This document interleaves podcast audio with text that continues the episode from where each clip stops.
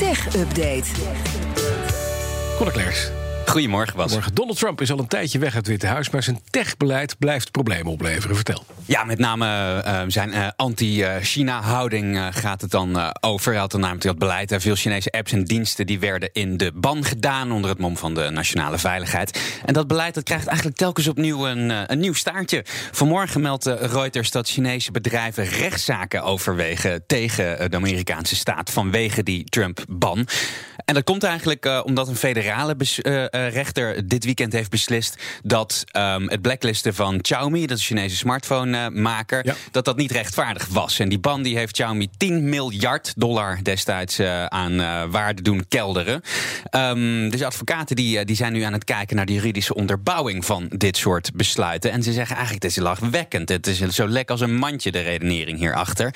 Dus die advocatenkantoren die ruiken geld. En de Chinese bedrijven die ruiken natuurlijk ook geld. Want die zijn nu een beetje aan het onderzoeken of ze compensatie kunnen, kunnen krijgen. Precies. Dan, ja, het is niks nieuws. Mark Zuckerberg zegt niet alleen social media blijven elkaar klonen. Ja, het is echt een soort never-ending uh, story. In dit geval uh, gaat het over Snapchat. Um, want die hebben een TikTok-kloon. Uh, die heet. Um Spotlight is eigenlijk, de, eigenlijk precies hetzelfde als TikTok, maar dan binnen, uh, binnen Snapchat in bepaalde landen. En die gaan ze nu uitrollen in India. Ja, in dat India, snap ik heel goed. Ja, in India is um, uh, TikTok verboden. En dat ja, is precies. een gigantische markt. Dus al die techbedrijven zijn nu uh, als een malle aan het proberen om daar uitgerold te worden.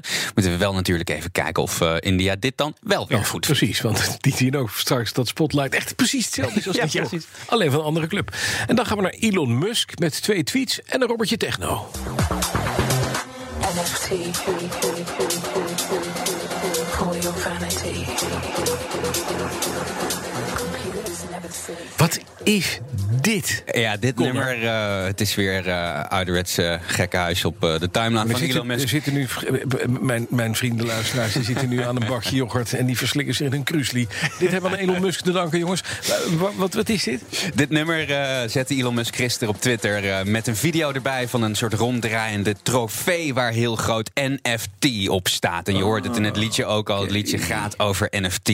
Want als er iets raars op internet is waar heel veel geld mee wordt verdiend, dan kun je er eigenlijk uh, vrij zeker van zijn dat Elon Musk er binnenkort ook iets mee gaat doen. Ja, omdat hij eraan wil verdienen. Hè? De NFT, dat is, de, dat is de, waarbij eigenlijk nog van digitale assets als crypto-tokens worden verhandeld. Hè? Ja, het is een soort, soort bitcoin-achtig ding. Het lijkt een beetje, een beetje op een bitcoin, maar dan kun jij dus de rechten van iets digitaals, een kunstwerk, of in dit geval uh, een tweet kopen. Want de tweet over NFT van of Elon Musk een met een liedje over ja, NFT jeetje. wilde Elon Musk natuurlijk verkopen als NFT. En nou denk je, daar had hij heel erg veel geld mee kunnen verdienen. Dat ja. klopt. Hij kreeg uh, namelijk een, al biedingen van boven de miljoen dollar voor dat uh, liedje, wat uh, ogenschijnlijk zo even snel in elkaar geknutseld was voor een grapje. Maar vannacht liet hij toch weten dat hij zich niet helemaal senang bij voelt en hij gaat het toch niet doen. Zou je hier 10 miljoen voor betalen? Een miljoen? Als ik het had, denk ik eerlijk gezegd wel. Want ik denk dat ik het morgen voor het dubbele kwijt was. Dankjewel. Nou Bas, aan de techno. De BNR Tech Update wordt mede mogelijk gemaakt door Lenklen.